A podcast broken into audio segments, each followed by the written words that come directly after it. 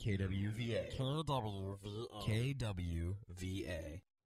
Here at KWVA, one channel isn't always enough. That's why we have KWVA2. KWVA2 is an online only stream designed to provide you with even more exciting content, including more live sports. To access the stream and view a schedule, visit our website at kwva.uoregon.edu.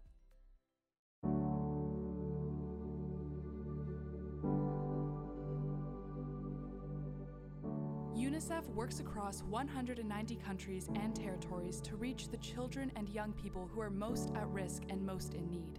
As conflict escalates in Ukraine, UNICEF is on the ground providing safe water, emergency supplies, and social services to children and their families.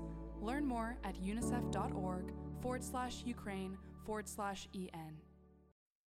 Hey, this is Joey McMurray, broadcaster for the Oregon Sports Network and former KWVA sports director. But he's wearing Adidas pants. You can't do that. And you're listening to Quacksmack.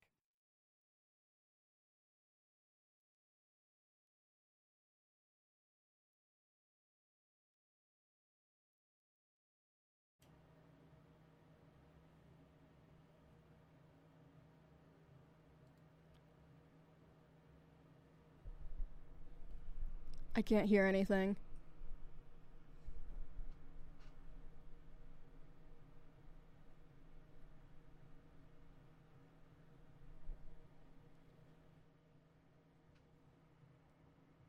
Realistically, what hit me was when then when daylight savings time started and or when daylight savings times ended, excuse me, we fell back and then I started seeing the sunset at 4:30 and I was just like yeah, that never feels right. no, it never it- feels it's right. just automatically wrong every time. I'm like I will take the sun rising later.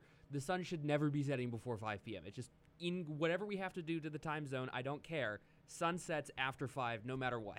Yeah, exactly. And I, I don't know about you, Lily, but like I, I never was. I was born and raised in Portland, and I, I never really thought much about like the whole like seasonal depression. You feel sad the winter thing. I was like, I, I'm from here. It's fine. Then I moved to Hawaii for three years. Moved back, and I was like, trust me, I'm fine. Like I'm from here. That first winter. When it's just dark, like what feels like 90% of the day, hits you like a sack of bricks. Do you have any experience with that at all? No, I mean I've only l- ever lived in Mm, Oregon. okay, uh, okay. But I'm always just super tar- tired all winter long. you you want to hibernate, just like Yeah. it feels like hibernation season.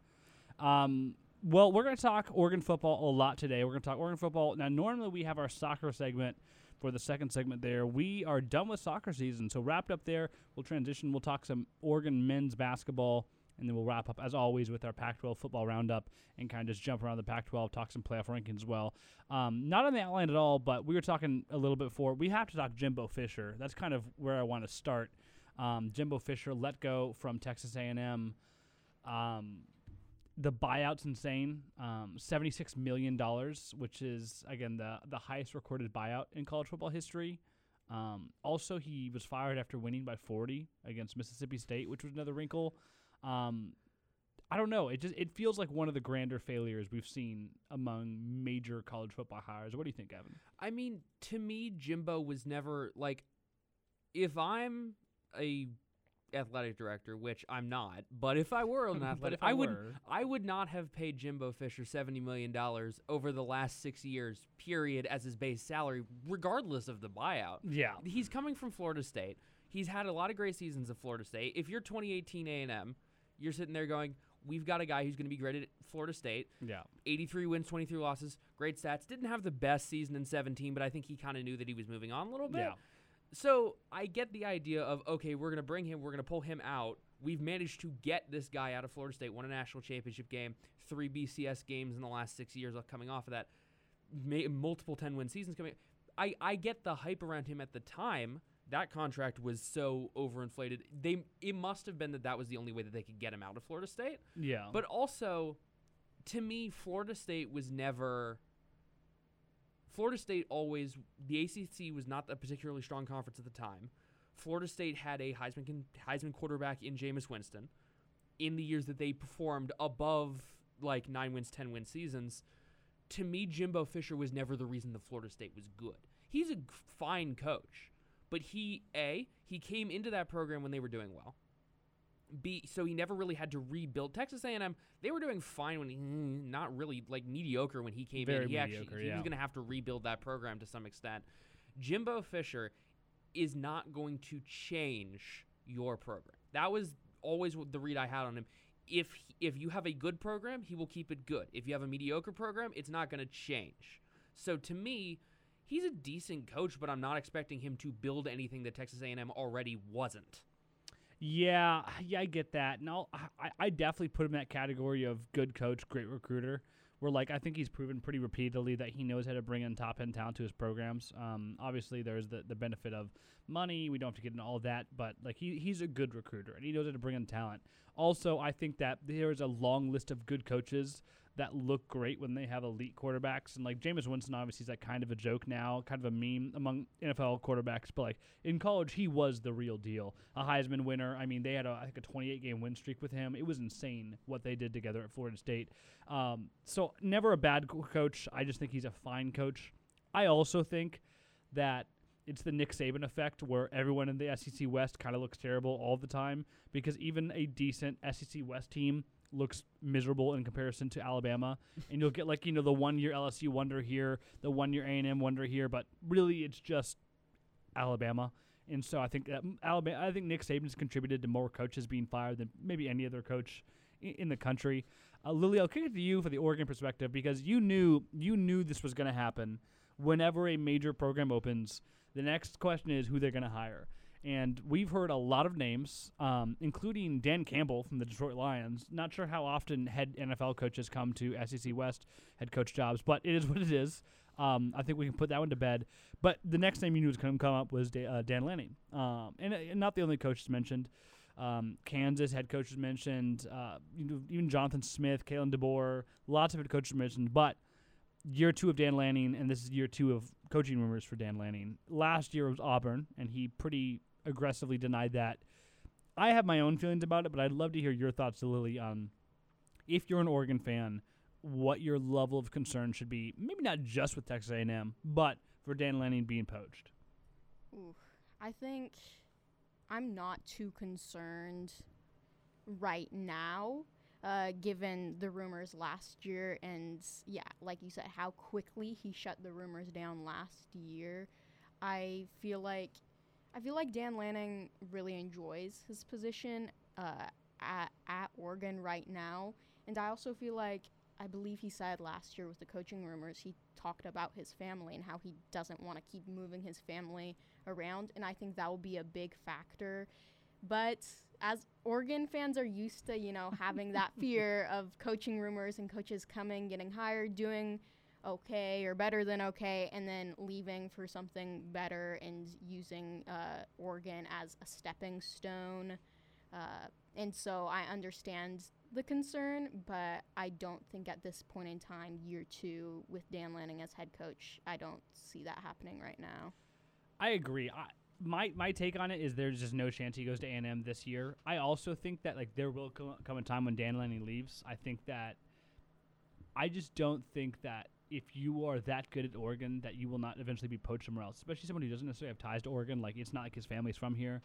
I, I could see if you told me in five years Dan Lanning gets poached, told me in four years he gets poached, I would believe it. Like it's gonna happen eventually if he's good. You know, if he can to do what everything we've seen from the first two years. I mean, this is year two of a first-time head coach, and they are serious national contender, con- national title contenders heading down the stretch of the home, the home stretch of the season.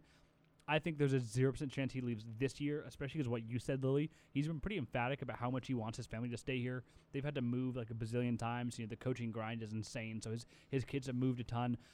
Also, and I do want y'all's input on this. Like, I'm not entirely sure that Texas A&M is that much of a better job than Oregon. There's the money factor, which is like, okay, oil money hits different. They have more resources down in Texas. I am very aware of the amount of money they have down in Texas.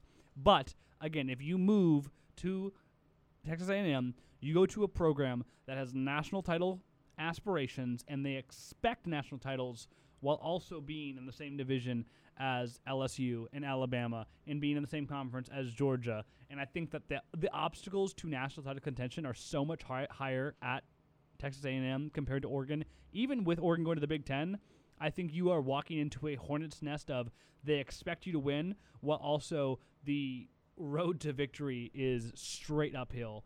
Gavin, if you could just compare and contrast, if you are a coach, obviously the money factor leans Texas A&M. Every other factor for me leans Oregon is the better job. even the money factor. I mean, to me, the big three in terms of college football money is Oregon, is Oregon, Bama, and Texas A&M. And to me, if you want to say, oh, A&M's got slightly oil money does hit different. If you want to say, okay, Texas A&M's got the money, I don't see anything else that Texas A&M has. Oregon is built better. Oregon is, um, Oregon is built better as a program they've got the Nike money coming, so it's not like they're short on resources in any means. And to me, they've they've got the better fan. To me, Texas A&M's fan base is a little closer to USC's in terms of the the boosters will just toss you out.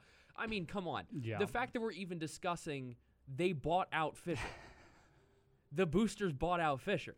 This was the, the conversation. Seventy-six million dollars. This was not even if we had talked about this last year because Fisher didn't have a great year last year. People, this was mentioned. They said there's no way because there's no way they're going to be able to buy him out because they're just not going to be able to afford it and they're stuck with him. To me, that's the thing with that is that the boosters are so perturbed by him not having effectively a 500 record for two years that they're willing to spend $75 million just to get him gone, much less paying for new coach, much less his staff buyouts, much less hiring a new staff. To me, that is not an environment that I would want to coach in. And plus, we've talked about Oregon's been used as a stepping stone by a bunch of different coaches recently. That fan base is ready for Oregon's fan base is ready for somebody to come in and say, This is where I'm going to be for a while. Dan Lanning has kind of already said that this is where he wants to be for a while. I th- realistically, I think the only Alabama, maybe Georgia, those are the only two jobs. Dan Lanning does not seem like he's going to the NFL. Period. He doesn't seem like an NFL. He wants to go to the NFL. To me, Alabama, Georgia, those are the only two jobs that I could see him leaving Oregon for. And frankly, by the way that he's been building up this program and by the way that he's building up this culture, I'm not sure if five, seven years down the line, when those jobs open, we're even discussing this because we're not even sure that Oregon's that much of a step down from those two programs. So to me, I don't see Lanning leaving anytime soon, and I really don't see A&M as a better job in any function aside from maybe this coaching salary. Yeah, the the salary is one thing, but I like to your point. I think that you are again walking into a hornet's nest if you're the head coach of Texas A&M. I think that Dan Lanning is being completely and fully embraced by the entire state of Oregon right now, and I think that that is an undervalued a- asset of working here. Is that people like you and that you kind of have a good you know day to day life versus Texas A&M where they literally presented Jimbo Fisher with a plaque saying he was a national champion. They just left the date blank. That is hiring. The expectation is you will win national titles at Texas A&M. However, I'm not entirely sure that's going to happen in today's college football. Um, weird side note was that a- again A&M blew the wheels off Mississippi State, and then Jimbo got fired. Uh, uh, reporting is that the decision was made last Thursday. They just wanted to wait until after the game to do so. Um, and then Mississippi State fired Zach Arnett, and I saw a great tweet was I'm not entirely sure the last time both coaches were fired after a game midseason, but just not a great game for either program all around. Enough Jimbo Fisher talk. Let's talk about the game a little closer to home. USC visited Oregon for the first time since 2015, which was something I didn't realize because of the quirks of the Pac-12 schedule. They had missed a year, and then USC was scheduled to come in 2020, and that was canceled due to COVID. And then Oregon was at you. It's one of those quirks that they had not played here in darn near a decade. Um, Oregon pulls it out 36-27. Oregon advances to 9 and 1. USC falls to 7 and 4. USC was unranked coming in. Oregon stays at number 6 in the AP poll. Obviously, we're still waiting for the the college football playoff rankings. It was a weird game. It felt like a weird game. The numbers for Nix are incredible. We'll talk about him for a second. Caleb Williams had his normal level of magic, but it was a little disjointed. There were some fumbles in the USC side. There were a lot of penalties in the Oregon side. Uh, My favorite question to ask after a game is what's the headline of the game? And I think that every game is a different story. It's bigger than the, than just the score. For me, it was almost kind of a survive and advance game where I was in the field at the end of the game and I was just watching USC felt like they were starting to mount that comeback and felt like okay, like this is getting spicy. And then the two point conversion fails and the onside fails and Oregon kind of holds it out. It felt closer than maybe the final score indicated, like a nine point victory. It felt a little closer than that. For me, this was almost a survive and advance game against a team whose record isn't great, but obviously has a ton of talent. You, you never really know when you're going against USC. Obviously, the defense isn't great, but they know how to throw haymakers when they do. But very much a survive and advance game. Gavin, kind of what was your main takeaway, your main headline, your main like this was the story of the game for me. I mean, I knew coming into this that there was very little to be gained by playing USC aside from just winning the game. Like you, we talk about surviving in advance. To me, unless they did something similar to what Notre Dame's defense did against Caleb Williams, which is absolutely lock him down, sack him six times, pick him off twice, and just d- demolish him in every facet, which was unlikely. I feel like there wasn't that much points to be gained versus winning them by nine, beating them by 20, beating them by 25. There really wasn't much to be gained, especially because of the firing of Alex Grinch. Um, to me, it was very much a survive and advance game, and the headline for me was the off. Everybody did their jobs.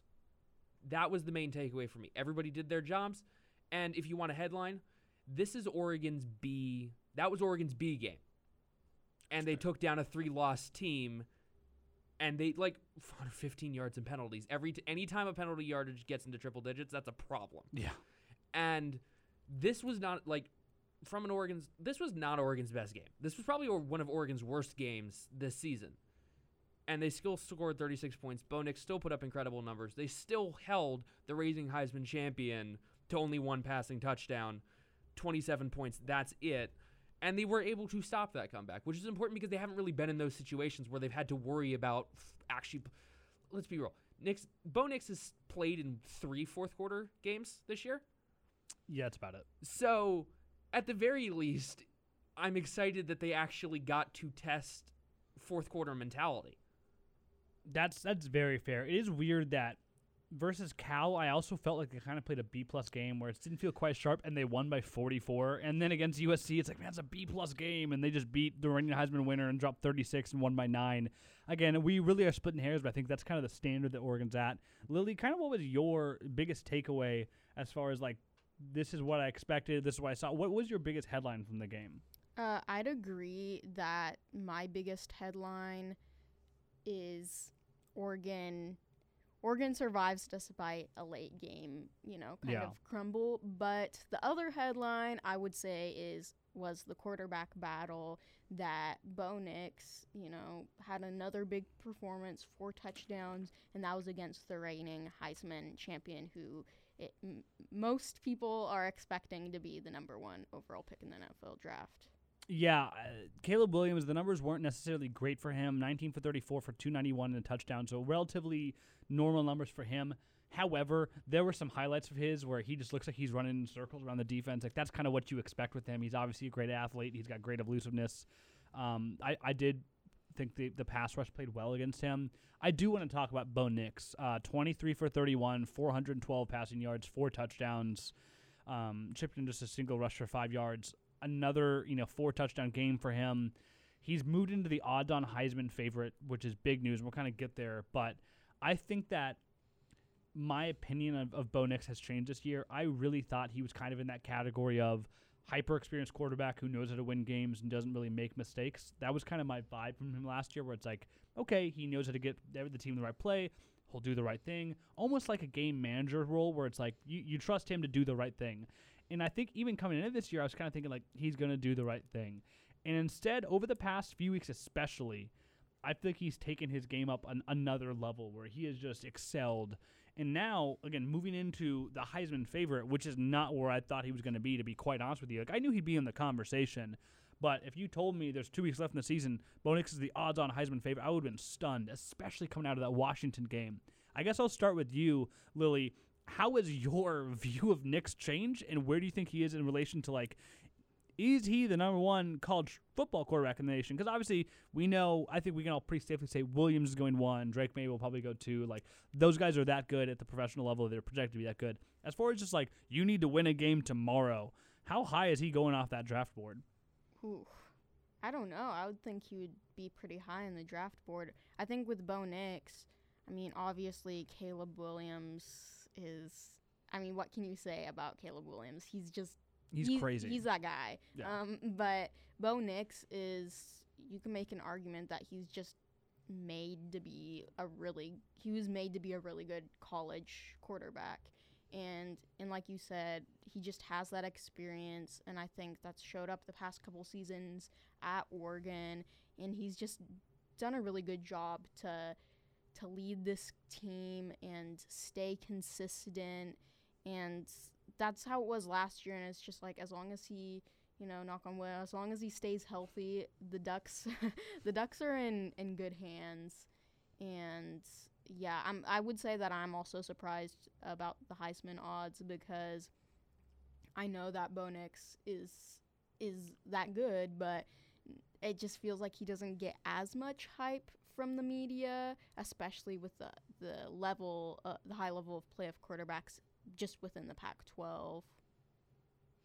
I mean, to rank him as the number one quarterback in the country, you have to kind of define the criteria there. I think that realistically, he has the lowest floor of any quarterback on the draft board. I think he's the most consistent pick on the draft board. I think if you get him, ab- even if you get him below the 15th pick in the draft, he's an absolute steal. I think that realistically, if you're looking at, okay, Michael Penix, you're looking at Caleb Williams, you're looking at Drake Maye, all of those guys, they could play like they did in college. They could also play like Bryce Young's playing in the NFL and be out of the league in three years. He, they could, they could, they could, like realistic. I mean, I've I could say a lot of things about Caleb Williams. I have said a lot of things about Caleb Williams. I think he's going to be a giant flop in the NFL. Realistically, I think he, I he is discount Mahomes. Wow. Okay. Okay. That is that is what I. I Caleb Williams is only as good as he is because the entire USC offense is designed around him running around in the backfield for 27 seconds, and eventually the coverage finds a hole and he's able to throw it downfield 40 yards. That is his. If you try to put him in the pocket and make him throw from the pocket, he just gets eaten alive. If he can't run around in the backfield, he gets eaten alive. You saw it in the Pac 12 championship game against Utah last year. In the first quarter, that's what I thought. The first quarter of this game is what I was thought the entire game was going to look like, which was him not quite able to get away and immediately getting eaten alive. Three sacks in the first quarter, if I'm not mistaken, or the third one was early in the second. To me, and then Drake Maye. Drake Maye is underdeveloped right now. I think he needs a couple more. You, he, the same way when people saying Michael Penix last year should have gone in the draft. No, Drake Yeah. Maye needs at least a year and a half and he's even if he spends another year in college, I still don't think he's ready to be a day one starter. I think he needs time. He right now is a round two pick to me. I think that he's Jordan Love isn't a great example because Jordan Love didn't exactly work out as well as everybody thought he was going to. But having that what they used to do and have that guy sit on the bench for a year, learn from a more experienced quarterback, then step into that role. That's where I see Drake Maye right now. From Bo Nix's perspective, do I want him starting day one as an NFL quarterback? Maybe not. But I feel like of all the people, we talk about what his game stepped up to me, he's still that hyper experienced quarterback who can win games when he needs to and make those adjustments at the line. But and he doesn't make mistakes. That's the same logic we had last year. It's just that he is making adjustments at the line that you don't expect from him. He makes so few mistakes that it's almost like you're taking out of okay, he's not just a regular game strong game manager quarterback. He's managing a game in ways that you don't expect from a college quarterback at all. And he's had less experience than Penix because Penix is this is technically his sixth year because of the way that the redshirting worked and his injury worked. To me, Bo Nix is the most he's the most consistent quarterback in the country. He's the most consistent under the highest pressure in the country. He can make the most plays in the country when under pressure as an actual pocket pat because when Caleb Williams gets under pressure, he's got one thing. He rolls out and he hucks the ball where the coverage is gone. When Bo Nix, he can run straight through the pocket. He can roll out if he needs to. He can move around. He can th- he can stay in the pocket and throw quickly. To me, when I'm looking at that, I'm looking at this guy has a bunch of different facets. You can use him in a lot of different ways. He will fit in a couple of different systems. Obviously, not in a dual threat system, even though maybe he could, frankly. And to me, to pick him up, have him sit on the bench for a year, and get him ready, that is absolutely a round one steal for me if I get him below 15. So that's where I think he is. I frankly, as much as he's focused, he's having fun. He was a dark horse at the beginning of the year. This I really do think that he is the best quarterback in the country in college right now. Yeah, I mean, I trust me, I'll never really turn down Caleb Williams or USC slander. I am higher in Caleb Williams than you are, but I think the point is that if you take away the pro aspect of this, because like obviously the pro is a different game, requires different traits. If you just say, "Hey, I want to win a game tomorrow in college football," I think Bo Nix is going maybe first overall, what second or third at, wor- at, worst. To your point, the the best part about Bo Nix at Oregon has been the high floor. Right, his worst game is just good. I think the thing that surprised me was how much he raised his ceiling while keeping his floor at that same level. Because when I say high floor, usually that means conservative. It means just get the ball out quickly. And there are still a lot of aspects of Bo's game that I like that, where he's a consistent quarterback. He gets the ball out quickly. He's not necessarily a super aggressive down the field passer, et cetera, et cetera. But the the the the floor has stayed the same. The ceiling has gone up. Also, he's running less than he did last year, which can mean a lot of things. I think in this context, it means he's a better passer. I think he doesn't need to run as much as he did last year, which has been really surprising, but really fun to watch because you still know he can run, and you know that when they need him to run, he can, and that's that's been really impressive to watch. I do. We're, we're running out of time in this segment. I do want to talk about the wide receivers just a little bit. Uh, Troy Franklin went two for 147 and a touchdown, which is ridiculous. Tez Johnson went seven for 126 with two touchdowns, which is ridiculous. Um, I think the I think that the skill position players of Oregon have improved throughout the year. And similar to Bo, where the narrative coming into the year, which was like a run heavy team that's just going to not make mistakes, this has really transitioned into these wide receivers are really good, and that's without sacrificing the run game. Bucky obviously is still incredible. He went 19 for 118 and a touchdown, even though he had a banged up ankle. Jordan James is still a really good short yardage back this this wide receiver group is really starting to get to a point where I, am thinking they're one of the better in the nation. I, and I just really want this is going to be a bit of controversial, but I do want to say it. I think that the injury to Noah Whittington was one of the best things to happen to this offense. Horrible because we lost him for the year, horrible because he got injured, but from how much this offense has developed in its own style and been able not that there was that big of a step up from Colorado to now, but just in the style and the overall way that they play and the play calling the wide receiver group really started develop developing after that point because to, some point they were fairly balanced. They were th- to they were balanced to the point where they were actively calling run plays just to get those play counts between pass and run up. To me, the biggest thing about Noah Whittington getting injured is that okay, not only are you you're allowing Jordan James to shine, but you're also you're throwing the ball more. Ever since Noah Whittington got injured, they've been throwing the ball more, and that's really allowed Franklin, who we already knew, Tez Johnson, who came in, T. Ferg, most dangerous tight end in the country when he's out open in space. Him and Brock Bowers, best two tight ends in the country. Nobody can change my mind about that. To me, this wide receiver core has just Gary Bryant. You've got Gary Bryant Jr. supporting cast at that point. and to me, this wide receiver core is one of the best in the country, and they're overlooked a lot, and that's really a big shame. Like you've got Troy Franklin, Tez Johnson is after these last two games have been monster games for him, but this core is one of the best in the country. Bo Nix, as much he is a great quarterback, he would not be able to do what he's been able to do from a scoring perspective without this wide receiver core as good as they are. To me, it's a shame that they get overlooked, but every time they get overlooked in the media, that's one more touchdown that they're going to score on your favorite team the next game. We we are wrapping up here, but really quickly, I just want to at least give a shout out to the defense, Lily. What was you, I mean? They sacked Williams three times.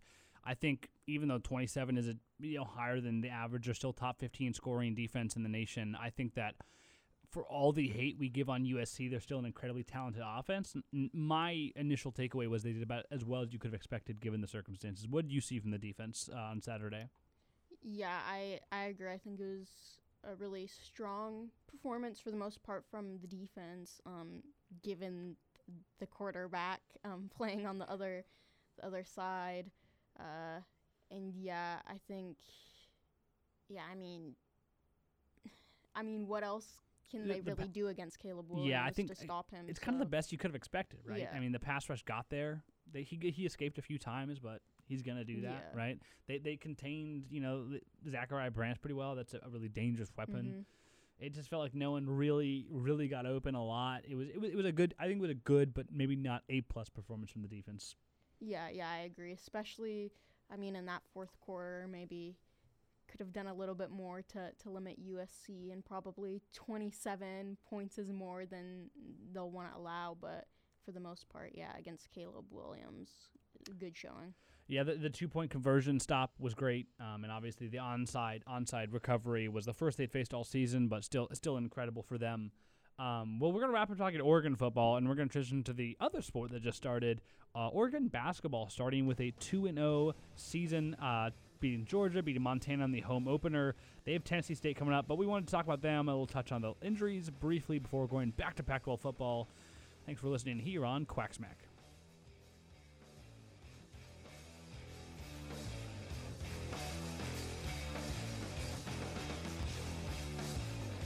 KWV KWVA. KWVA. KWVA. More American Indians live in poverty than any other racial or ethnic group. Since 1989, the American Indian College Fund has helped thousands of young men and women begin a path out of poverty as students at tribal colleges.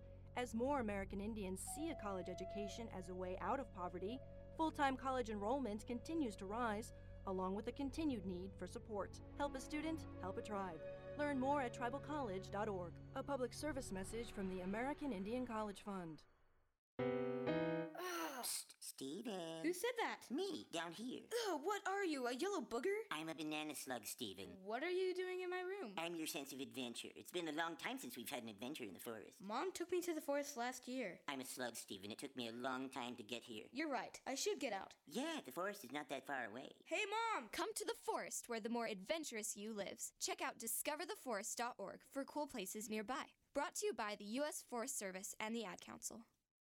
The Skate Park Project, formerly the Tony Hawk Foundation, is a skateboarding organization that helps communities build public skate parks for youth in underserved communities. To date, nearly 600 recipients of the Skate Park Project grants have opened their skate parks. These parks receive more than 6 million annual visits by youth who benefit from the active lifestyle and camaraderie the facilities promote. Learn more about the Skate Park Project by visiting www.skatepark.org. Hey, this is Joey McMurray, broadcaster for the Oregon Sports Network and former KWVA sports director. But he's wearing Adidas pants. You can't do that. And you're listening to Quack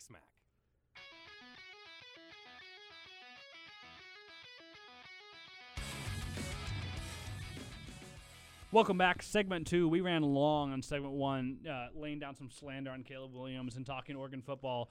We got to talk Oregon's men's basketball at least briefly. There's not a ton to talk about, but this, the season started. Uh, a couple victories. I think they looked good versus Georgia. They, they jumped out to a big lead, and then obviously they, uh, you know, they, they let it up and then built the lead back. Versus Montana, it was it was a different story. Um, they were tight with Montana the whole way against I would think a good, not great Montana team, but like it was a good Montana team. They were essentially tight the whole way, and then they just pulled away in those last five minutes. So the 14 point margin probably makes that win look a little better than it should. You know, it was it was a concerning game. However, it's early in the season, and there were injuries. Um, which is also concerning, but we'll, we'll get to that in a minute. They were down two starters for their home opener, but they pulled away late and they got it. And so, kind of my story, my, my headline again, go back to the point of like, I like talking headlines. What's the headline of this team? I think they've looked better than I expected. I think they've looked good. And I think that this is not the version of the team that we're going to see in January, February, March. I think that this is a very, very, very early version team with uh, some new faces and then some injuries. And they looked good against some lesser teams. And I think that's encouraging. If you're an Oregon fan, you should feel good about where they are. Maybe not great, but good. Gavin, kind of what, what's been your kind of headline from these first two games? I mean, to me, this is probably the lowest expectations I've had for a basketball team in a good couple of seasons, frankly. And they're coming off, they went to the NIT last year. They've lost some talent from last year. I mean, honestly, to me, anything that they can put together is going to be a good season. So, um, I mean, anything that they can really put together is going to be a good season. Yeah, I mean, given in in this circumstance, I think it's it's fine. Given given kind of what you're working with, right? So, Lily, I'll, ask you kind of the same question. What exactly is your takeaway from the first couple games of the season? Um, again, they're not full yet. They're still dealing with injuries, and you know, you're probably not going to see against Montana. You know, what what's kind of in your storyline as you look at the season early on? Yeah, the injuries uh, have been concerning uh, for the Ducks, but I mean, they're still 2 and 0, not against Pac 12 programs or anything like that, but I mean, have still put up a couple of good performances uh, to start the season, which is what the Ducks are going to want.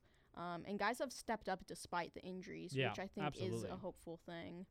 Yeah, I, I think I mean the, the name that jumped out to me was Rigsby. Right, Brennan Rigsby Yeah. has played pr- pretty pretty well given the circumstances. Not again, we're early and you know a two game sample size. You're you're never gonna get too far here, but I think he's he's played pretty well. Um, he's you know, ten for eighteen on the year. He's five for seven from three, which, which is nice. I mean, I think they just played nice. He's he's scored twenty eight points uh, cumulatively. I mean, fourteen over over the first couple games. And so I think that it's been nice to see some new faces step up. If if you're Oregon, I think that that's exactly what you want to see um, in in these early goings. I think again the, the other name that jumped out to me was Nate Bittle, which I was I was excited for coming into the year. He's a fun player to watch. I feel like he's developed a little bit more of the, the three point shot as, as he's gone. Um, and that has been fun to kind of watch him stretch the floor. I think that him alongside of, of Dante, when they really get going, will be really fun to kind of watch that duo develop. Those two players started together in Georgia, and then Dante obviously didn't play for the, for the Montana game. I, I just I, I've been encouraged by the new faces. I kind of is kind of been my takeaway. Would you agree with that, Lily? Yeah, yeah. I mean Rigsby too.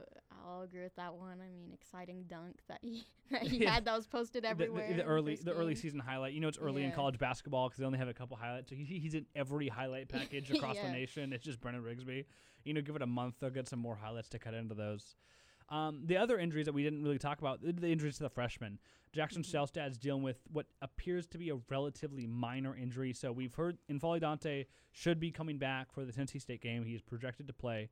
Um, they do have the benefit of their early season schedule is pretty light as far as spacing goes. They had two games in a week, had a week off. They're playing a game. Then they're playing. Well, they're playing two games that weekend, so they have some spacing, which is nice. Um, so uh, Dana Altman, the coach, said we expect N'Faly Dante to play versus Tennessee State. We do not expect Jackson Shelstad to play in that game. He's dealing with, I think, it was like a, a calf injury during the exhibition game. He was he had a bandaged, and then he, he ended up exiting that one. Um, so it, that's been you know just something to, to keep an eye on. Mookie Cook hasn't played yet. They're expected to be out. He's expected to be out until mid December, and then obviously there will be some sort of build up process for him.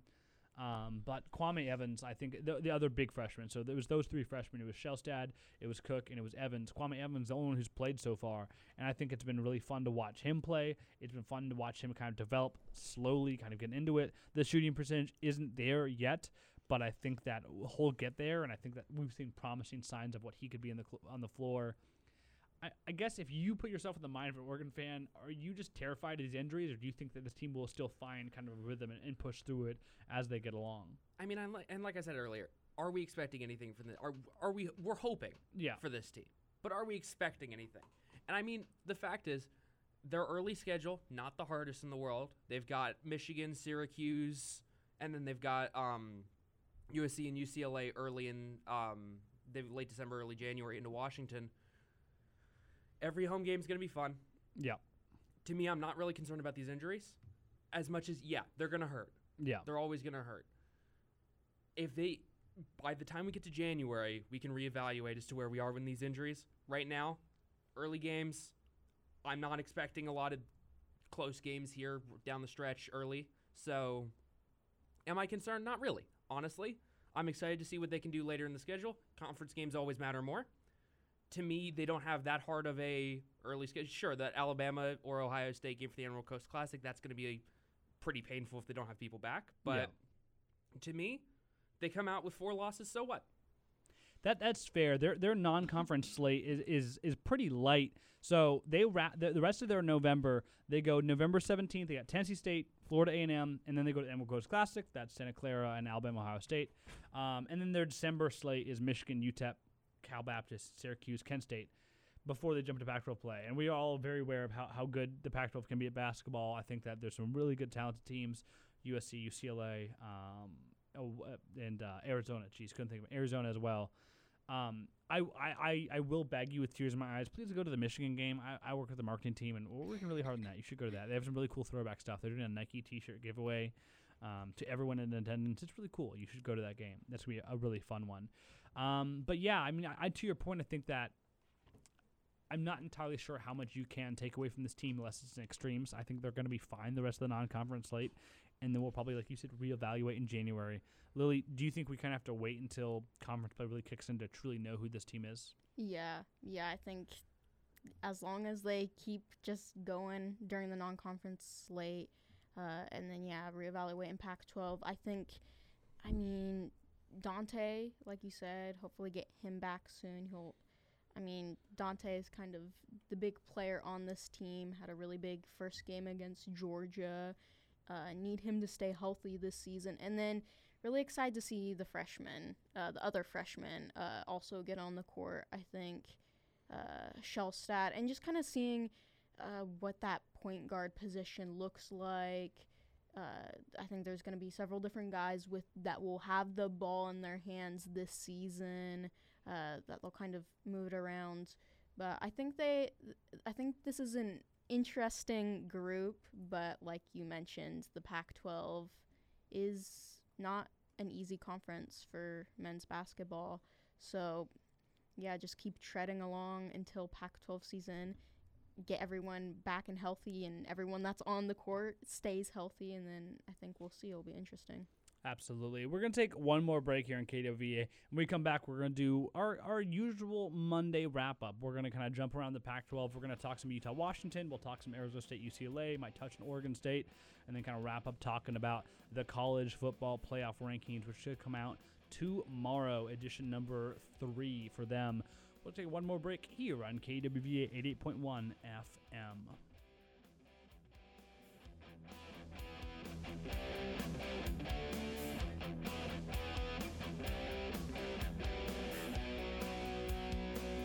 KWVA. KWVA. KWVA. Would your business survive a disaster? Nearly two thirds of businesses aren't prepared for an emergency, and 40% of businesses that experience a disaster never recover. Make an emergency plan now before it's too late. For a free online tool that helps you develop an emergency plan to keep your business up and running should disaster strike, visit ready.gov forward slash business. Brought to you by the Federal Emergency Management Agency, the American Red Cross, and the Ad Council. The possibility of lung cancer can be pretty scary, especially if you're one of approximately 8 million current or former smokers at high risk. That's why SaveByTheScan.org wants you to know that now there's a breakthrough low dose CT scan that can detect lung cancer early, and it only takes 60 seconds. You stop smoking, now start screening. For an easy quiz to see if you're eligible, visit SaveByTheScan.org. It could save your life. SaveByTheScan.org is brought to you by the American Lung Association's Lung Force Initiative and the Ad Council. Students, when I call the reason for your absences throughout the years, please exit the auditorium without your high school diploma. Too tired, family trip, sick day, starting the holidays early. Starting in the sixth grade, students who miss 18 days or more of school in a year for any reason will fall behind and risk not graduating high school. How many days of school has your child missed this year? Absences add up. Keep track at boostattendance.org. Brought to you by the U.S. Army and the Ad Council. Neil Everett from Sports Center. When I'm in Eugene, I listen to Quack Smack, and you better too. KWVA Eugene 88.1 FM. Go Ducks, quack.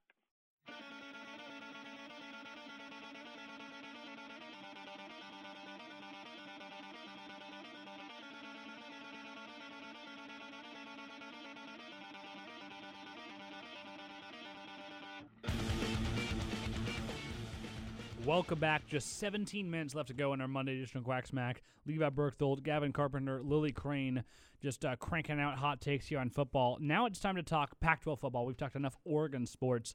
We got touched around the Pac-12, and so I wanted to start with with Utah Washington. So Washington wins 35 to 28. They advance to 10 and 0 for I think just the second time in school history, which is pretty cool for them. They're ranked fifth in the AP poll, and we would expect them to remain fifth in the college football playoff poll, going against the Utes as the third the third loss of the season for the Utes as they drop one. Um, the main thing most people will remember is that Washington pulled the reverse Kalen Clay. They dropped the ball off an interception at the not the one but the two yard line, which is a real power move there. Uh, Utah recovers at the two, and then uh, good teams recover from mistakes. Right, well, Washington gets a safety in the next play. So this game could have been a bigger margin, and it wasn't. It was a relatively pedestrian game for Michael Penix. He only threw for 332 yards and two touchdowns, which I think is more of a credit to how good he's been. Uh, that that's a kind of a, it's like oh geez, what happened to him? Um, but I think that Utah's a good team and good teams find a way to win, and so Washington beat a good Utah team and they advanced.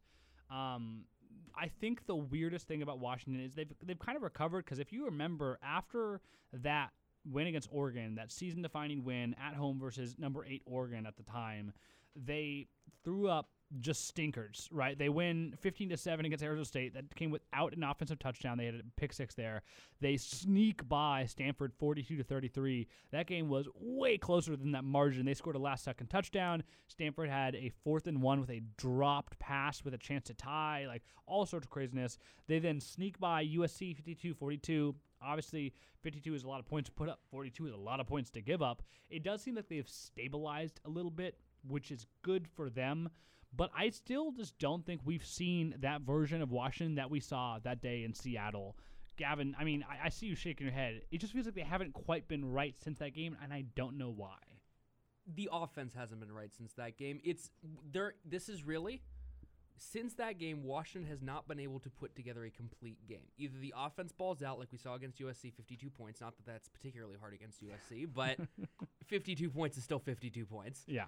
And or you're seeing this game defense played well. This game, to me, against Utah, this game that much as we talk, oh, 332 yards pedestrian numbers for Penix, really.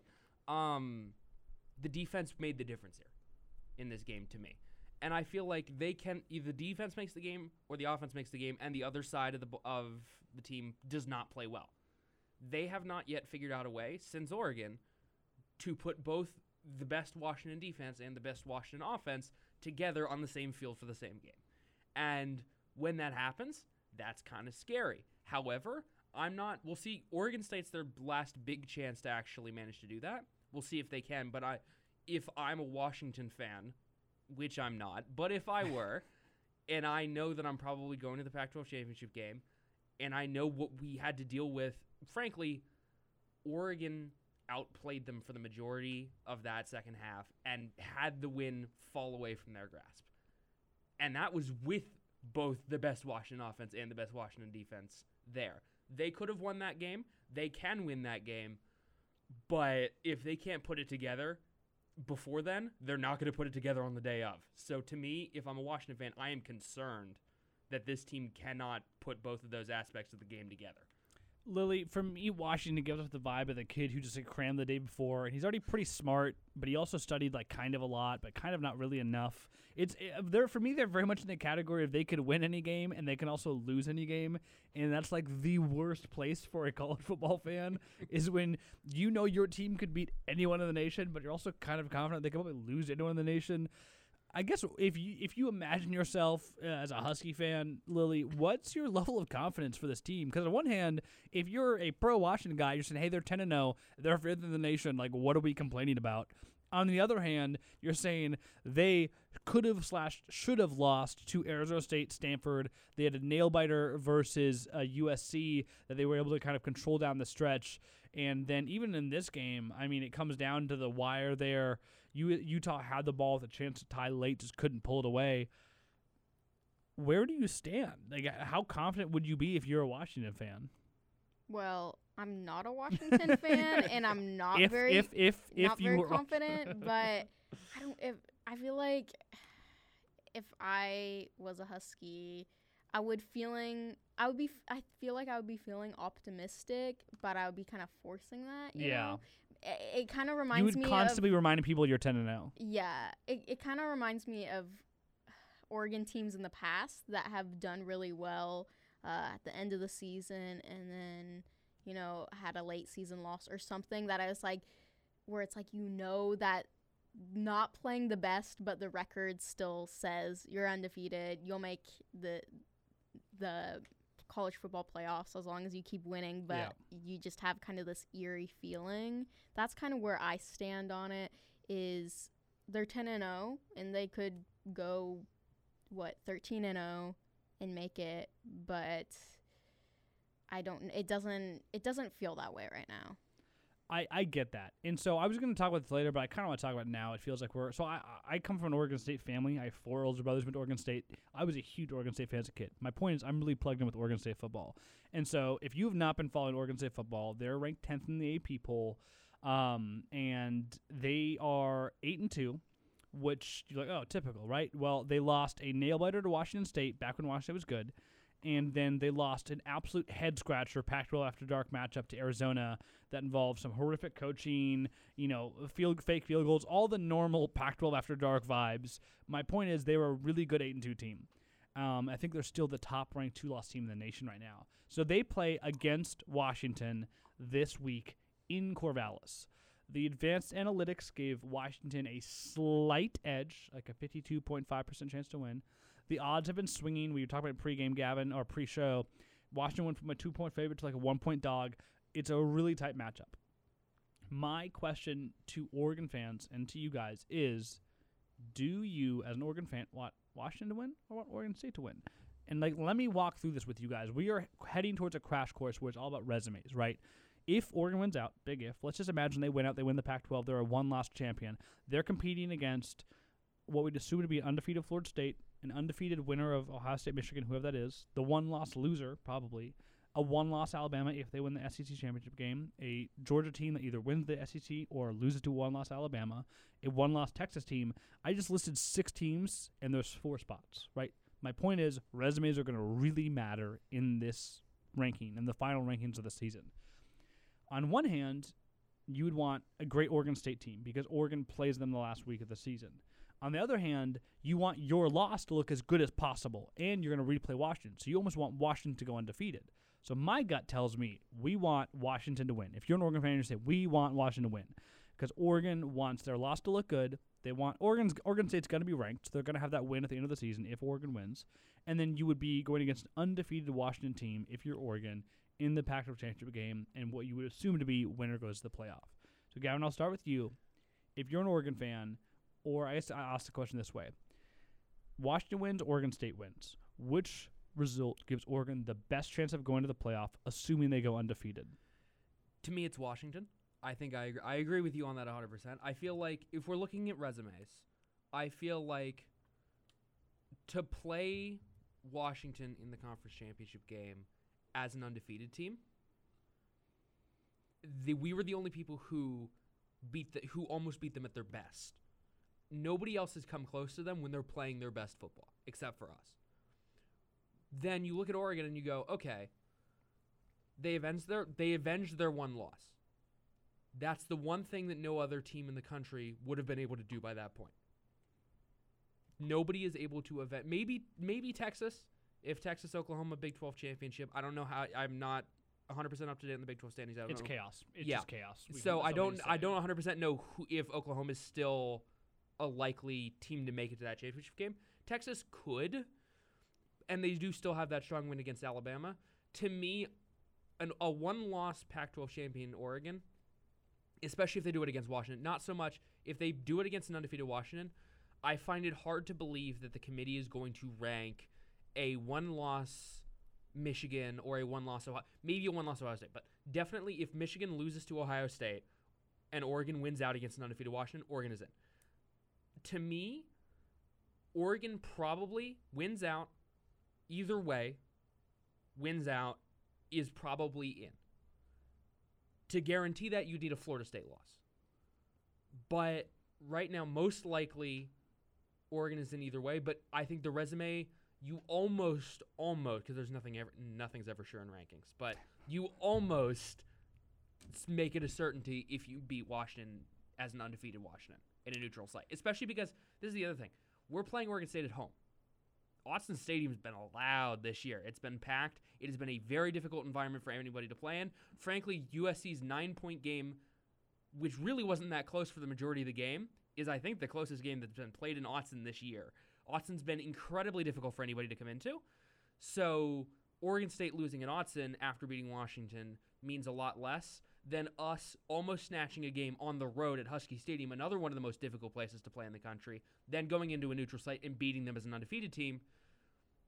From a resume perspective, I don't see any way that you could justify Oregon State being a better resume win than beating a one loss Washington, making them two loss to the Pac 12 championship, especially when resumes are really going to matter when you have to nitpick between Texas, when you have to nitpick between a one loss Ohio State, one loss Michigan for that fourth spot. Because I really, unless Florida State, lo- Florida State could lose, it's going to be, it, I would find it hard to believe that Florida State The only chance would be losing to Louisville in the ACC championship game. Yeah, that'd and- be the only chance. Which then punts the ACC straight out of the playoff. Yeah. And it's possible. Louisville's played well. No, I don't think that well. I think Flor- Florida State's another one of those teams where they could beat any. They can beat most teams. They could lose to literally any team in the country. They could lose to Tulsa right now if they really wanted to. So, Tulsa's catching strays over here. to me, I think that the best way to get the best way to 95 98% chance Oregon gets into that playoff is by beating an undefeated Washington in a neutral site. I, Lily, what's your take on that? Just in Uh, did you- if you're if you're Oregon, are you rooting for Washington? Or you do, would you rather have Washington finish the table the season undefeated, or do you want like a top ten Oregon State opponent? Because again, we're thinking Oregon State's going to land at number ten. A loss would drop them down a couple spots. A win would catapult them up. Right. So it's basically, do you want your Oregon State to win look, win to look good, or do you want your Washington loss and what you would hope to be a future win to look good? You know, it's a I- weird mix. Yeah, I think I agree with you guys. I think probably Oregon fans should want Washington to win that matchup against Oregon State. I think I think if the Ducks are to beat Oregon State, I think it will still look good regardless given the fact that they lost last year and then also that this is just about as good of a, an Oregon State team as we've seen in probably past decade, m- maybe even. Uh, so I think that win, if their hypothetical win, would still look good regardless. But the Washington, yeah, it would make the Washington loss look better. And then, yeah, I always say a loss last game of the season Pac-12 championships is a lot worse than a middle of the season loss to the same team that you beat. Yeah, in the last recency bias is, is yeah. way underrated. The other thing that people think underrate is the playoff ranking just starts with their last week's ranking and puts it up, and this is what changes. The fact that Oregon is still above Alabama and Texas, who I think are the two biggest contenders to jump them, is huge because now every week the playoff committee has to play that game of like, okay, how can I justify this team jumping Oregon? And if Oregon continues to win, the stop point is going to be key. They got to beat up on a bad Arizona, State Arizona State team.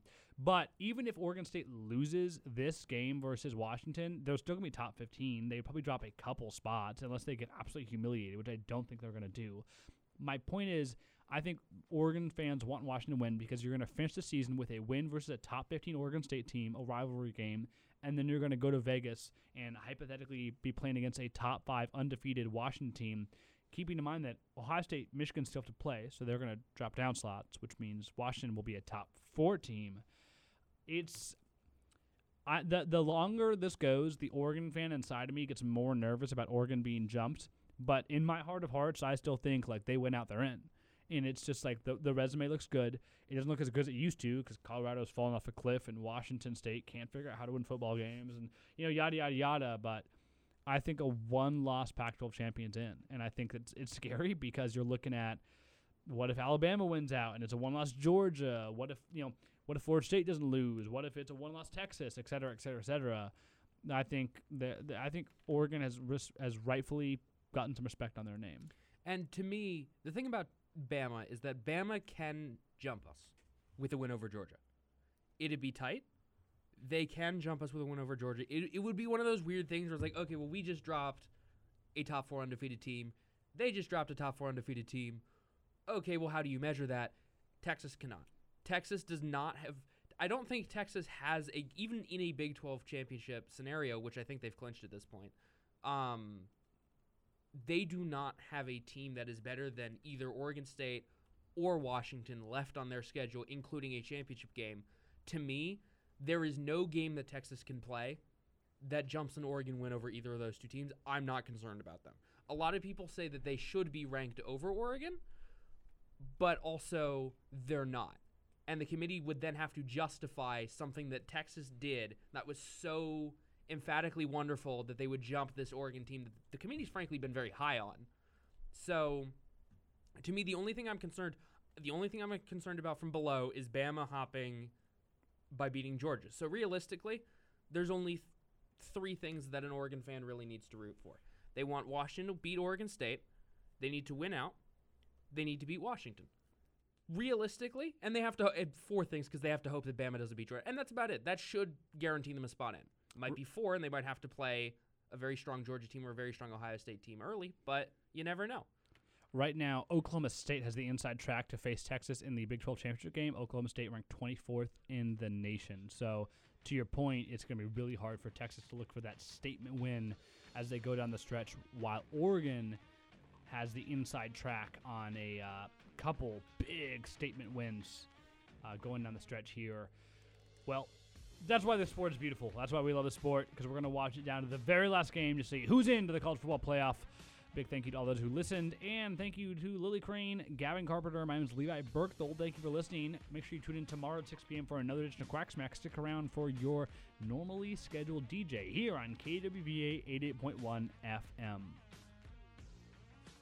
Listening to Quack Smack on KWVA. If you missed any portion of the show or just want to listen again, you can find the full show recordings online at kwvaradio.org. Plus, we're on Twitter at KWVA Sports. Join us again for our next episode tomorrow at 6 p.m. right here on KWVA Eugene 88.1 FM.